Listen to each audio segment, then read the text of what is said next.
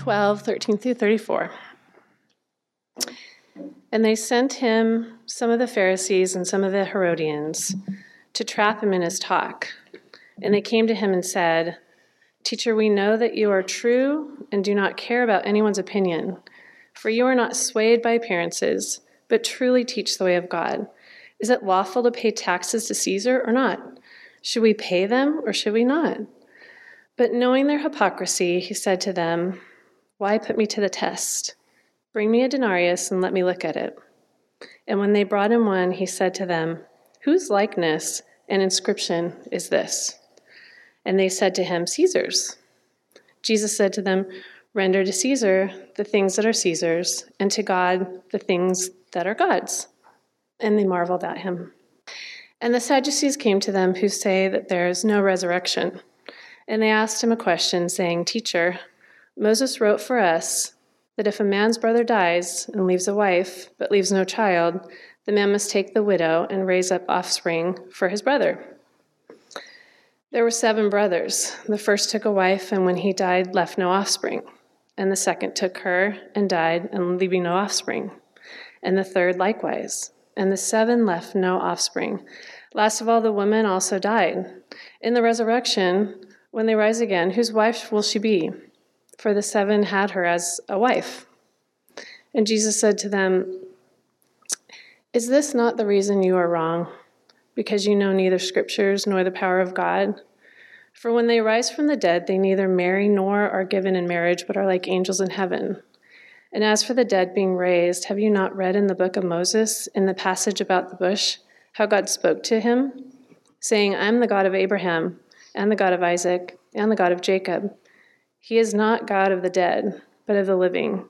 You are quite wrong. And one of the scribes came up and, and heard them disputing with one another.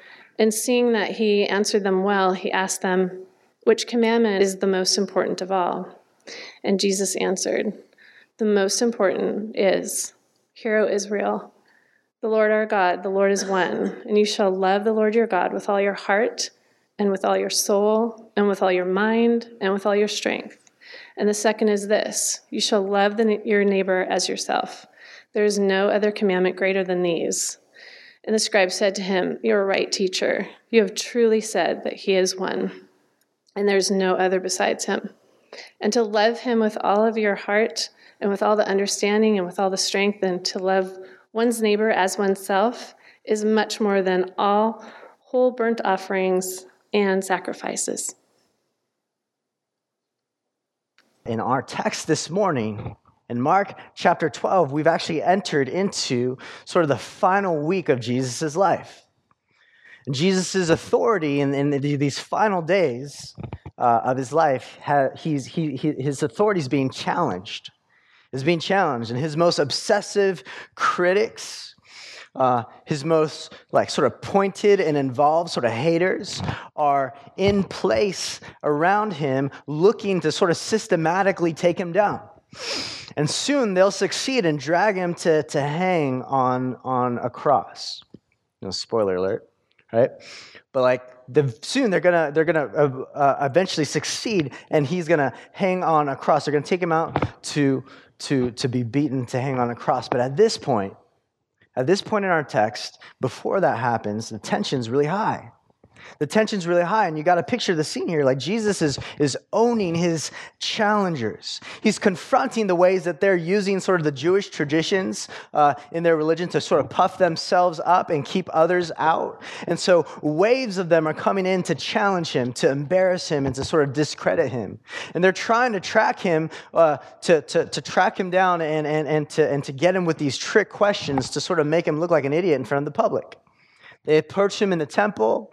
They've gotten him in front of crowds of people, and, they keep, and they're saying, you know, let, us try and trap him with these trick questions uh, to make a fool out of him. And that's sort of the scene that we're reading this morning. And so they ask him, in our text, a series of questions here in Mark chapter 12. And we're going to look at three different questions that get asked of Jesus. First, we're going to look at a political question. Secondly, there's a theological question. And lastly, there's a moral question. And so, a political question, a theological question, and a moral question. Now, Some of you might be here this morning and you have your own questions for Jesus. You have your own questions for him. You have your own questions about him. And this morning, you want to see, uh, like, what, what I want you to see, rather, is that Jesus can handle our questions. Jesus can handle your questions. He, he doesn't snub these, these, these, these critics that have come up to him, these mere creatures that are coming to him. He doesn't snub them for challenging his divine authority. He actually engages them. He actually answers their questions, as we'll see in a moment. And his answers, the way that he approaches these questions and the ways that he answers them, reveal something about himself but they also reveal something about the ones that are asking. And we see that Jesus isn't intimidated by their questions. He's not intimidated by your questions, by our questions. And we see that in his word, in the life and death and resurrection of Jesus, that he provides the most satisfying answers to our deepest questions in himself. And so let's look at these questions one at a time. First, the political question. Look at verse 13 with me. 13 uh, says, They, and they, talking about the religious leaders that were threatened by Jesus, it says, They sent to him some of the Pharisees and some of the Herodians to trap him in his talk. Now, here's the first thing you need to know the Pharisees and the Herodians were sent by some of Jesus' critics together. The Pharisees and the Herodians were sent together to trap Jesus in his talk. Now, why does that matter? Because these are two groups that just did not normally mix, right? These are two groups that could not be more divided from each other. It's like saying that his critics sent the Trojans and the Bruins together to trap Jesus, right? Or maybe a better metaphor would say they sent the Democrats and the Republicans to trap Jesus in his talk. I mean, that's a thing, right? like two groups that normally do not mix. The Pharisees, they were sort of the, the intensely religious, dogmatic purists. They were anti Roman against the government and its influence on the culture. They were like, think like uber, like super conservative right wingers. They were all about like keeping the, the, the, the, people, the, the Jewish people, God's people, they were all about keeping them from sliding into uh, the cultural influence, bringing them back to their historic Jewish roots. Like this group didn't like Jesus because he disrupted their religious agenda. And the Herodians, on the other hand, they were sort of the non religious allies of Rome. They were followers of Herod, that's how they got their name, uh, who Herod himself was a sellout. Like, even though he was part Jewish, he was sort of like Rome's errand boy. He oppressed the Jews in exchange for a fat Roman paycheck. So think of this group as sort of like the uber progressive left. Like they said, if you want to live happy and prosper, then you just need to mold yourself according to cultural progress and deny sort of the old Jewish approach to truth and goodness. Like this group didn't like Jesus because he disrupted their influence too. And so you got two groups that are naturally at odds with each other, naturally enemies with one another, are now standing in unity together against a new common enemy. And for them, that was the Lord Jesus Christ. And I want you to look at their question and the way that they challenge him. And I want you to remember that this, this question is actually a trap. It says in verse 14, they, the Pharisees and Herodians, they came together and said to him, to Jesus, Teacher.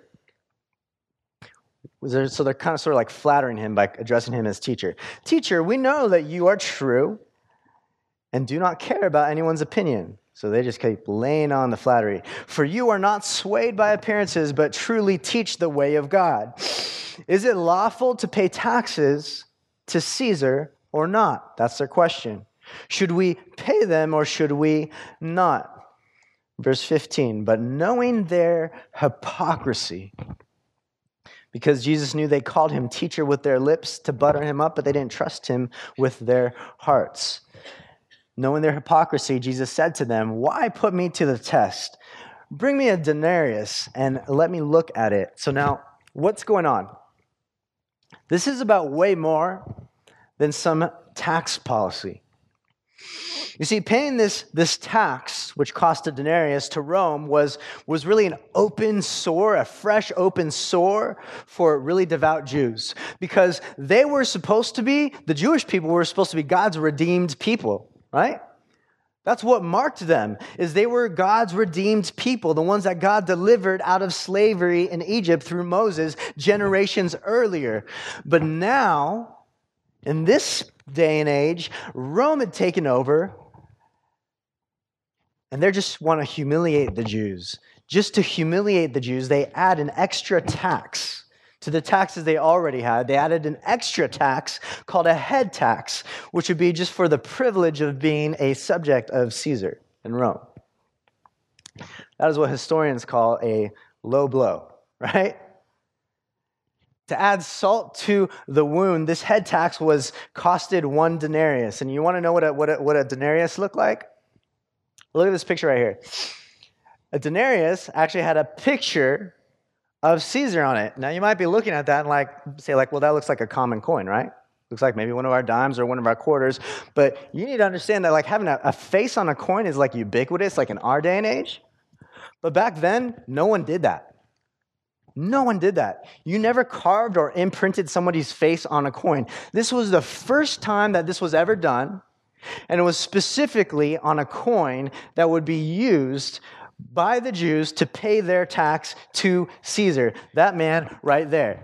And so you got a graven image of Caesar on the coin with the words uh, Tiberius Caesar, son of the god Augustus, high priest.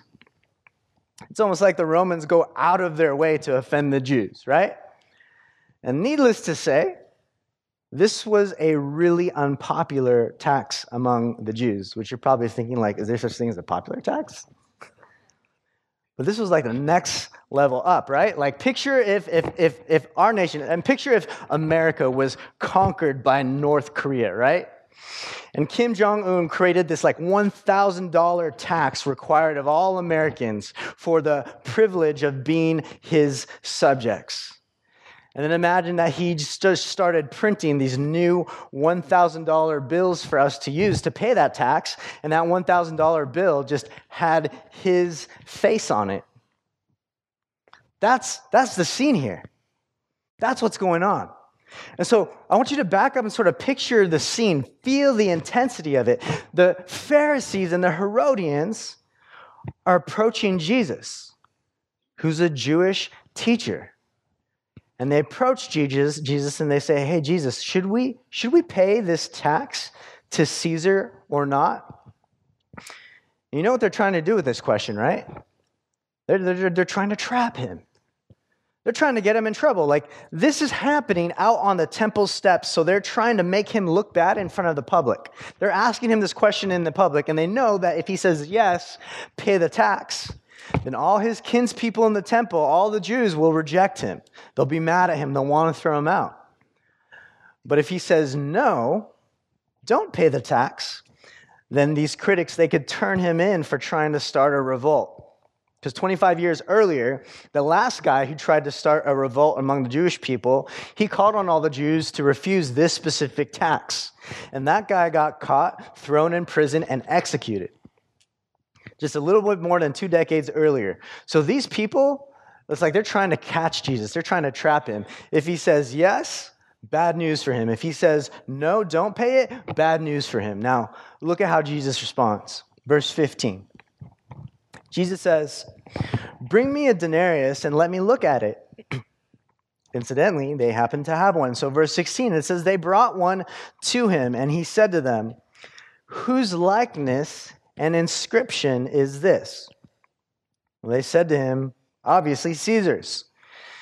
Verse 17, Jesus said to them, Then render to Caesar the things that are Caesar's, and to God the things that are God's.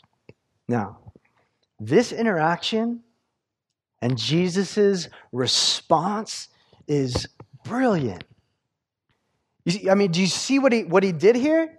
They asked Jesus, they're basically asking Jesus, hey, Jesus, what political box do you fall into?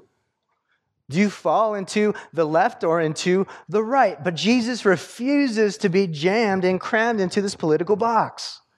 When asked about the relationship we should have to the state, to politics, to culture, he doesn't give like this simplistic, like yes or no answer. He gives sort of this both and answer. It's nuanced, it's full of paradox. He both resists what's on the coin, but he also accepts it. He says, Look, Caesar's face is on it, so give him the tax. But give to God, he says, what has his image on it. And that's you. Give to Caesar this coin that has his face on it, but give to God what is made in God's image. That's you. Give him all of you. Give God all of you. You see, this is the first time that we see recorded this sort of like limited government theory. And at this time, it's revolutionary. It's revolutionary because, on the one hand, he says, Yeah, sure, give Caesar the tax. But on the other hand, he says, But don't give Caesar ultimate authority. Caesar doesn't own you, God does. He says, Sure, honor the law, but make sure you honor the Lord above the law. He says, You know where the line is? You know, you know when you say no to the political culture? You know when you say no to the culture? It's when the culture forbids what God commands because God is your supreme authority. Or it's when God forbids what culture commands. Because again, God is your supreme authority, not the man on this coin. You see, what Jesus is doing here is brilliant. Jesus is saying that the way of Him, the way of Jesus, the way of the kingdom transcends our politics. You can't fit like nicely and neatly fit him into any single party. You can't cram him into a political box. You can't mix up God and Caesar. What that means for us, and you know, thousands of years later, in a democracy like ours, is that means that we we live it means that we live out our deep Christian theological convictions thoughtfully, biblically, winsomely, prayerfully, but that we're also not blindly enslaved to a particular party. Because your party doesn't own you, Jesus does. Your nation doesn't own you, Jesus does. And so Jesus sort of takes their whole question, tears it apart, and flips it on its head. It's almost like you see the, the, the, the, Pharisees and the Herodians are trying to like pull back the iron teeth, right? Set up this trap for Jesus, and Jesus just walks up to it and says, Hey, nice trap. Kicks it, and it just falls apart, right? That's what's happening right here. He just tears apart their political question. Now, that leads us to the second question, the theological question. The end of verse 17 tells us they all marveled at Jesus. So then a third group called the Sadducees, they come in. This is another group of religious Jewish leaders. And this third group come, comes in, and it's almost like they got subbed in, right? Like the Pharisees and the Herodians are like, oh, we can't do this. Like, tag that guy. The Sadducees come in, and they've got their own challenge. Verse 18, it says, The Sadducees came to him, they came to Jesus, and who say that there is no resurrection. Now, that this verse is telling us that the Sadducees did not believe in an afterlife, did not believe in a resurrection. Now, this group, the Sadducees, was an educated and privileged group of priests that, on the one hand, they said they believed in God, but the God they believed in was sort of like a stripped down version of the traditional Jewish faith. They didn't read the whole Old Testament like the other Jews at the time did. They only read the first five books, the Torah of the Bible. And they believed that the purpose of life was to be a good person. Like that was it. Just be a good person. Do your best to be a good person. They didn't believe in a heavenly kingdom like the one that Jesus came to bring. They didn't believe in a savior like the one who Jesus was. A savior who came to save sinners and to renew and liberate all things for eternity. Like that wasn't on that wasn't on their blueprints. Like they only said, had the first five books of the Bible, and they believed that with those five books, all they had to to, to, to sort of uh, worry themselves out about was just just let let's be good people. And so they try to make a fool of Jesus and his belief in the afterlife. Like they, these Sadducees, they would normally criticize the Pharisees for their belief in the afterlife. And so again, we have another group of people who it's like normally they're at odds with each other, but now they're subbing each other in. They're finding a common ground because they all want to get rid of Jesus because he is completely turning their world upside down. So, verse 19, they question Jesus. They say, Teacher, so these guys are trying to flatter him too. They say, Teacher, Moses wrote for us that if a man's brother dies and leaves a wife, but leaves no child, the man must take the widow and raise up offspring for his brother. There were seven brothers. So then they have this hypothetical situation. They say, Imagine there's seven brothers. The first took a wife, and when he died, left no offspring. And so the second took her and died, leaving no offspring. And the third likewise. And then all the way down to the seven who still left no offspring. He says, Last of all, the woman also died. So their question in the resurrection, when they rise again, whose wife will she be? For the seven had her as wife.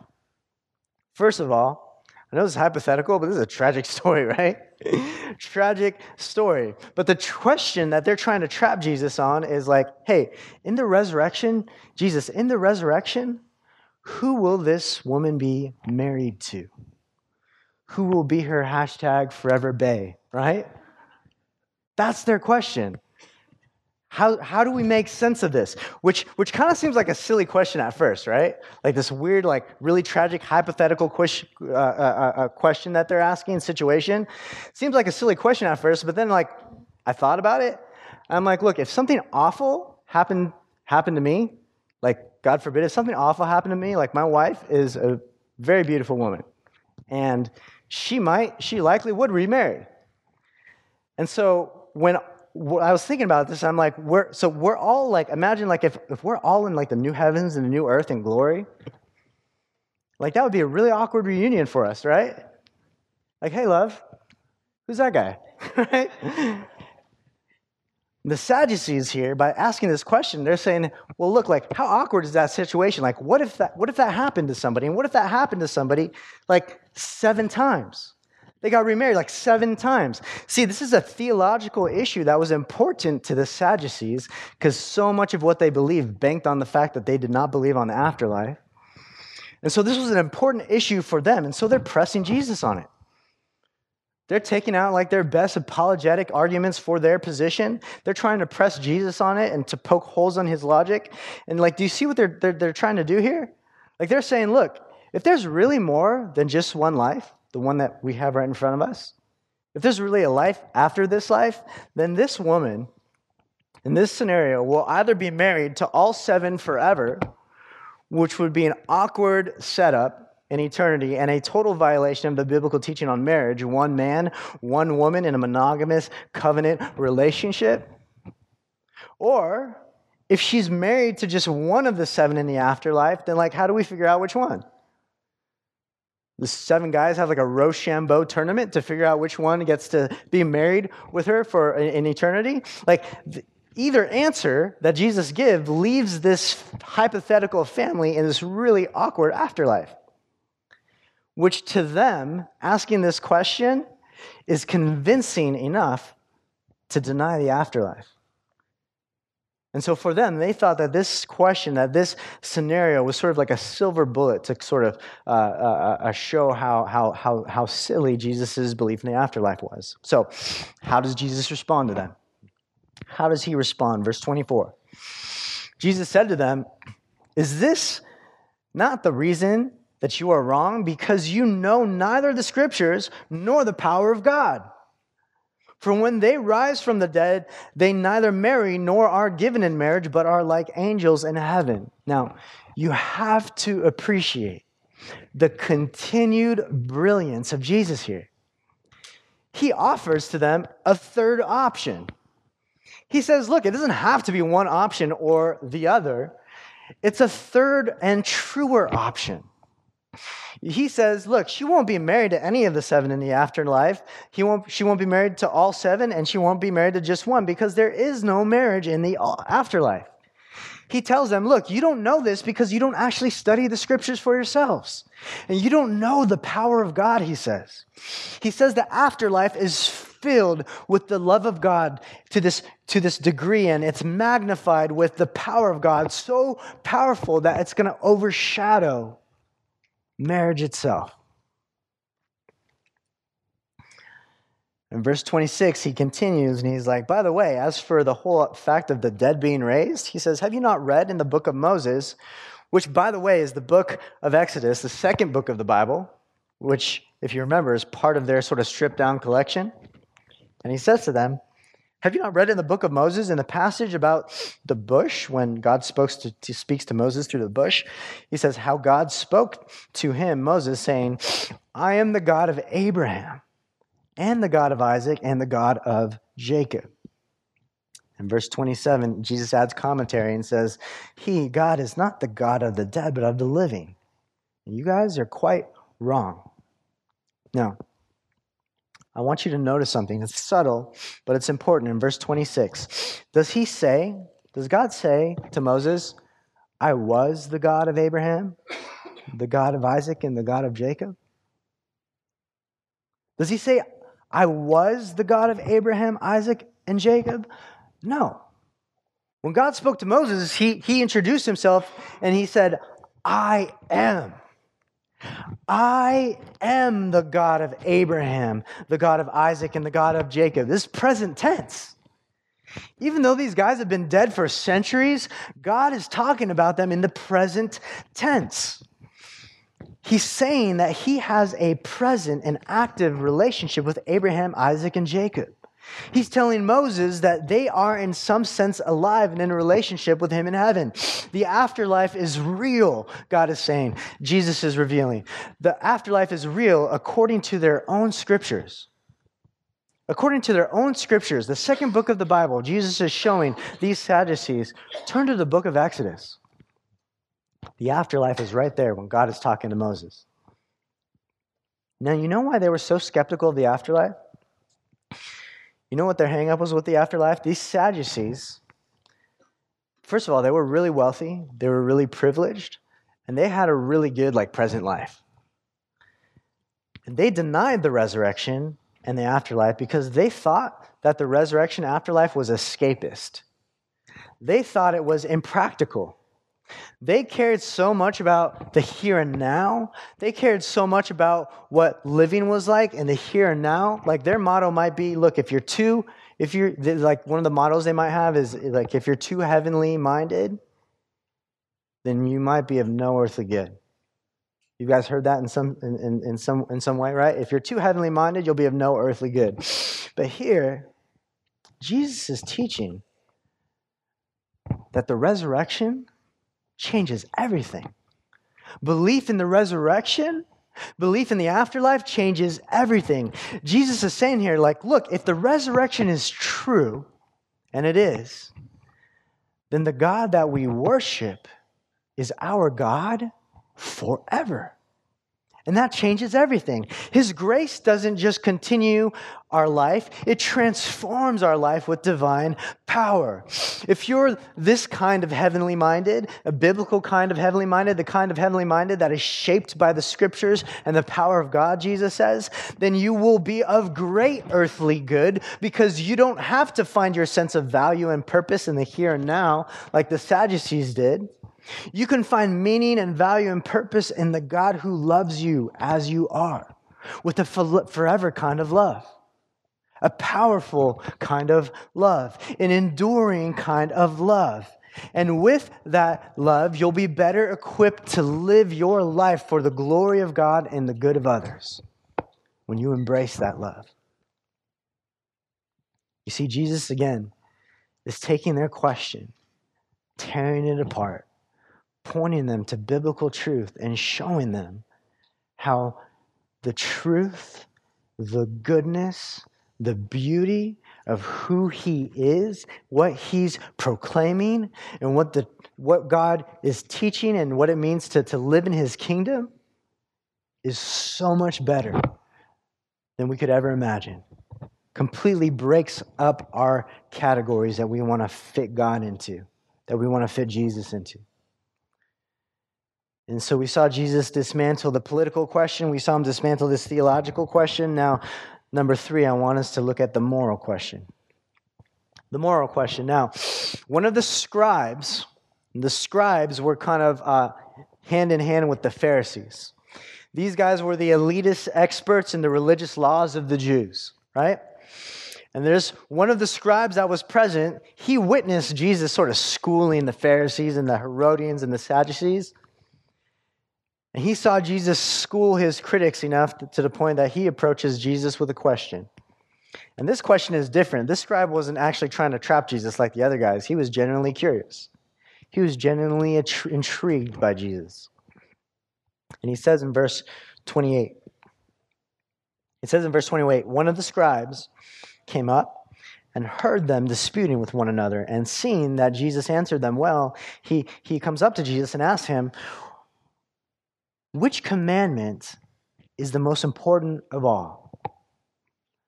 Now, you need to understand that a scribe back then was sort of like a, a half theologian, half lawyer, a vocational hybrid of sorts. All right? And so there were tons, the reason that the, the role of the scribes is there were like tons of religious laws that governed the Jews, that governed Israel at the time. And a scribe's job was to study each law and to determine the purpose of said law and how they should be observed, how that law should be observed, and why that law exists. And so clearly, this scribe is a really smart dude. He's really studied, he's really smart, he's an expert in the Torah, in the book of law, and he comes to Jesus with this question the scribe comes to Jesus and he asks this question. He says, Jesus, which commandment is the most important of all? He's like, Jesus seems to know more than the Pharisees, the Herodians, and the Sadducees. And so he's like, Jesus, I, I got to know what's the most important commandment of all. And history tells us that that was actually a hotly debated topic amongst the scribes and the Pharisees. They were constantly arguing amongst each other on what was the greatest commandment. Because the scribes, they believed that if they obeyed the law perfectly, the Pharisees believed this too. That if they believed, if they obeyed the law perfectly, then they would get God's blessing in its fullness. And so, if that's your worldview, if that's your view on the world and on who God is, that if you obey the law perfectly, then you'll get God's full blessing, then every tiny detail of the law matters to you, right?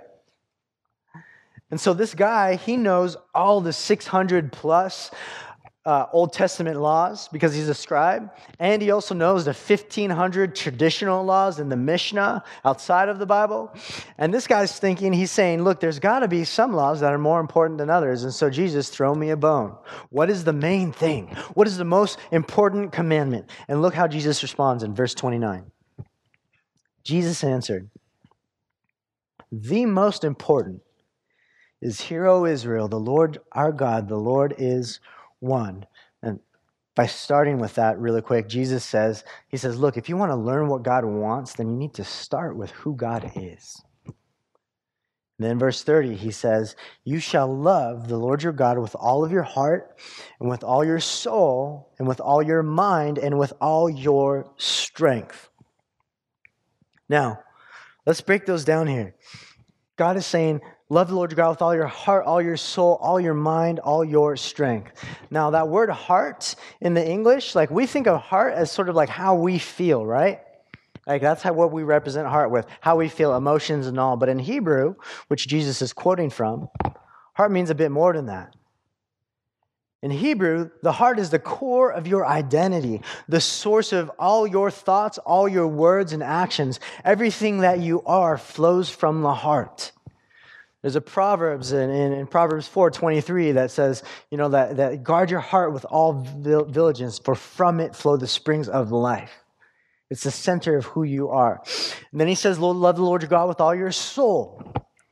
Now, again, in the Hebrew language, this has to do with your passions and with your emotions. It's the life force that fuels you. It's whatever gets you up in the morning, whatever drives you. The soul is where your deep seated passions live.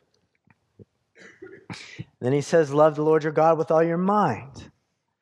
That, of course, has to do with your intellect, your like mental faculties, the way that you think, the way you reason, logic and rationality. Like, look, we live currently in an anti intellectualism age, or experience spiritual things than, than to really know them. And Jesus is saying here, no, that's a mistake. You need to also love the Lord your God with all your mind. And then he says, love the Lord your God with all your strength. And this has to do with, of course, what you do. With your strength, with your might, with your body, with your energy. Like just what do you what is it that you do, like tangibly? Now, why does Jesus say it like this? Why doesn't why doesn't Jesus just say, you know what the first and greatest commandment is? Love the Lord your God a really, really, really, really lot, right? Why doesn't he say that? Why doesn't he say, Love the Lord your God a whole lot with all that you are? I mean, the point that he's trying to get across by saying, Love the Lord your God with all your heart, soul, mind, and strength is he's saying, Love him with all of your being. Love him with all that you are. Jesus is pointing, pointing out that we are simple but uh, complex creatures. We're holistic. We're, we're head, but we're also heart and hands. We're heart, but we're also head and hands. He's saying you need to be holistic, you need to be integrated, you need to be healthy, you need to be whole. And so when he says heart, soul, mind, strength, he's not saying these are the four different pieces of your personality. Which one are you? Right? He's saying no, we are whole people. We are complex and integrated people. Jesus is saying, love him with all of your life, with all that you are. Uh, this uh, this this uh, pastor once was sort of coaching me and a group of church planners on uh, on this verse, and he he wrote he he drew this sort of quadrant for for us, where he he put um, he said, you know, Jesus calls us to love the Lord our God with our heart, soul, mind, and strength. And so he he drew this, you know, vertical line and horizontal line. he created created these four uh, quadrants. Um, and man, I feel like this needs to be a whiteboard. I'm like feeling really anxious right now, but it's on there for me. It's a graphic. So anyhow, so uh, uh, four quadrants, and he, and, and he said, you know, like let's uh, let's break it up like this. He says, let's put mind and strength up top. Let's put soul and heart on on the bottom. You guys see this? And so he said, you know what, like mind, this tends to be like uh, uh, like the things that have to do with the mind are, are, like you know studying theology, getting your doctrine right, knowing what you believe, uh, what's what's important, what the Bible says, uh, how to read the Word, right? Like that's what mind is all is all about. Romans twelve says, um, you, you, know, the, talks about the renewal of our minds, uh, and then across the way he he talks about strength. You know, and you know strength is obviously like getting things done, doing things for the Lord evangelizing, ministering, serving in the local church. And then soul down here, this, this again has to do with like your, your passions. This has to do with your desires. Soul has to do with like celebrating uh, with with other uh, uh with other people and, and and things like that. And then heart has to do with uh, primarily like more like relationships right? Things that are relational, things that connect, like emotional and relational health is in is under is under is under heart.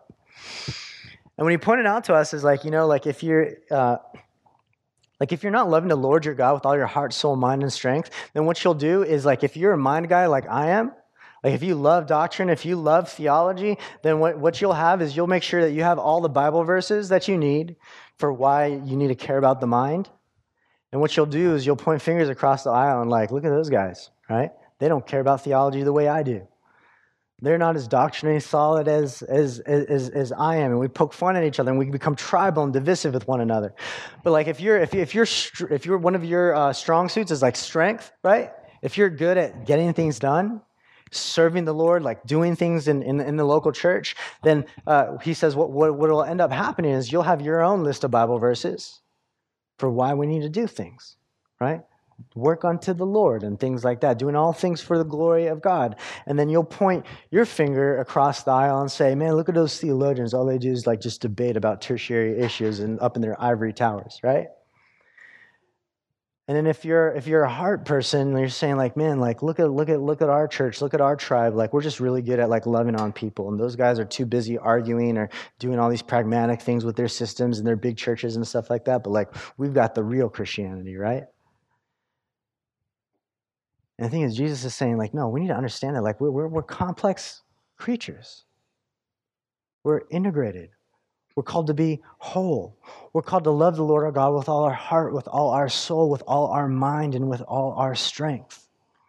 And so that not only means practically speaking that like we value each other's like gifts and inclinations, like in, in, in, in a church like this, we don't want to be all mind people. We also don't want to be all soul people.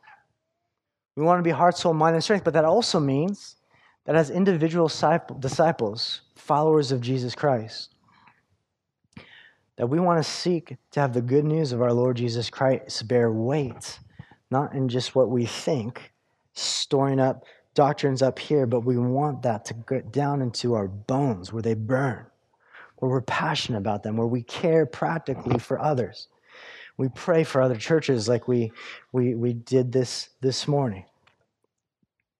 The point Jesus is trying to get across is all of this your heart, soul, mind, and strength needs to be an expression of your love for God Almighty. And see, for Jesus, it doesn't stop with just love for God.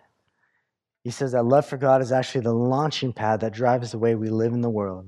Jesus tells this guy, he tells this scribe, that the greatest, the greatest commandment is to love the Lord your God with all your heart, soul, mind, and strength. And then he says in verse 31, he says, the second is this, that you shall love your neighbor as yourself. And this is about loving your actual neighbor, but it's also about just loving people, pursuing justice, caring for people that are at a, a social disadvantage. It's about defending the oppressed. It's about giving voice to the voiceless. It's about not holding on to animosity. It's about how you speak to others and how you speak about them. Love your neighbor as yourself. So, where does this leave us?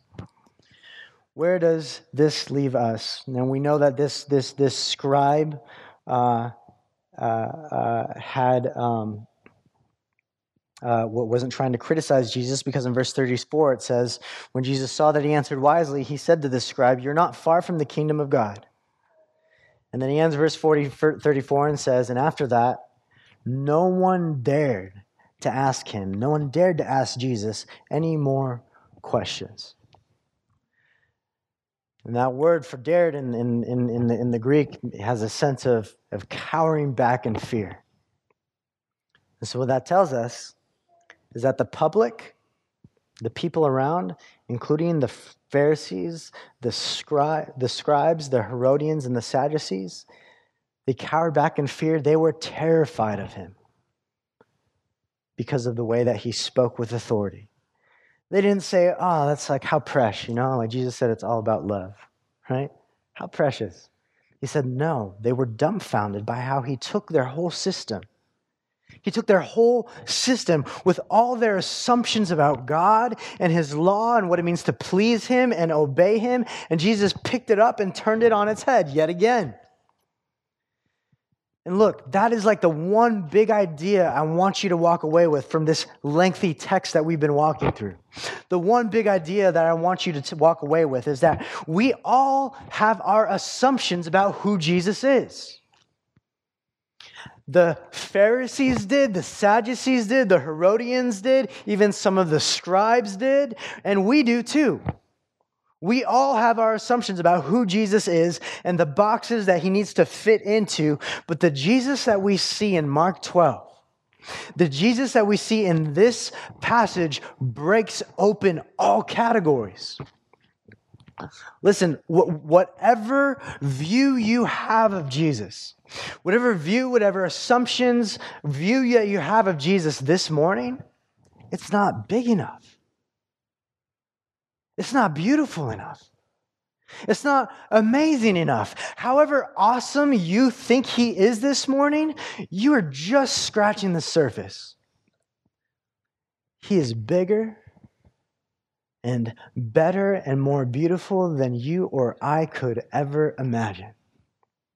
He's not the God that backs up our social political causes. He's the king who is Lord over all. He's not the God of just the here and now. He's the God of yesterday, today, and tomorrow who loves us with a forever kind of love. He's not the God who demands detached acts of obedience. He's the God who summons us to an overflowing life of love, which is only possible, by the way, because he first loved us. That's what 1 John chapter 4 tells us. It says that we love, we love God because he first loved us. The whole reason we're capable of loving God, of knowing him, of enjoying him is because he first loved us. And that is the greatest category that Jesus breaks. That while we were still sinners, while we were still enemies, while we were still doubters and skeptics and questioners, Jesus Christ died for us. Because our greatest enemy is not on the, the left side of the aisle or on the right side of the aisle. Our greatest enemy isn't here. It's the sin in my heart, the sin in your heart and when Jesus hung on the cross in our place for our sins, he gave up everything so that through his brutal death and his triumphant resurrection, he could now give us everything, namely God Himself. Thank you for listening to the King's Cross Church podcast. We'd like to encourage listeners to be part of a local church gathering. If you're ever in the Orange County, California area, we'd love it if you come by and visit on a Sunday morning. For meeting times and locations or any other information about us, please visit kx.church. There's no .com in that, just kx.church. Thanks again for listening.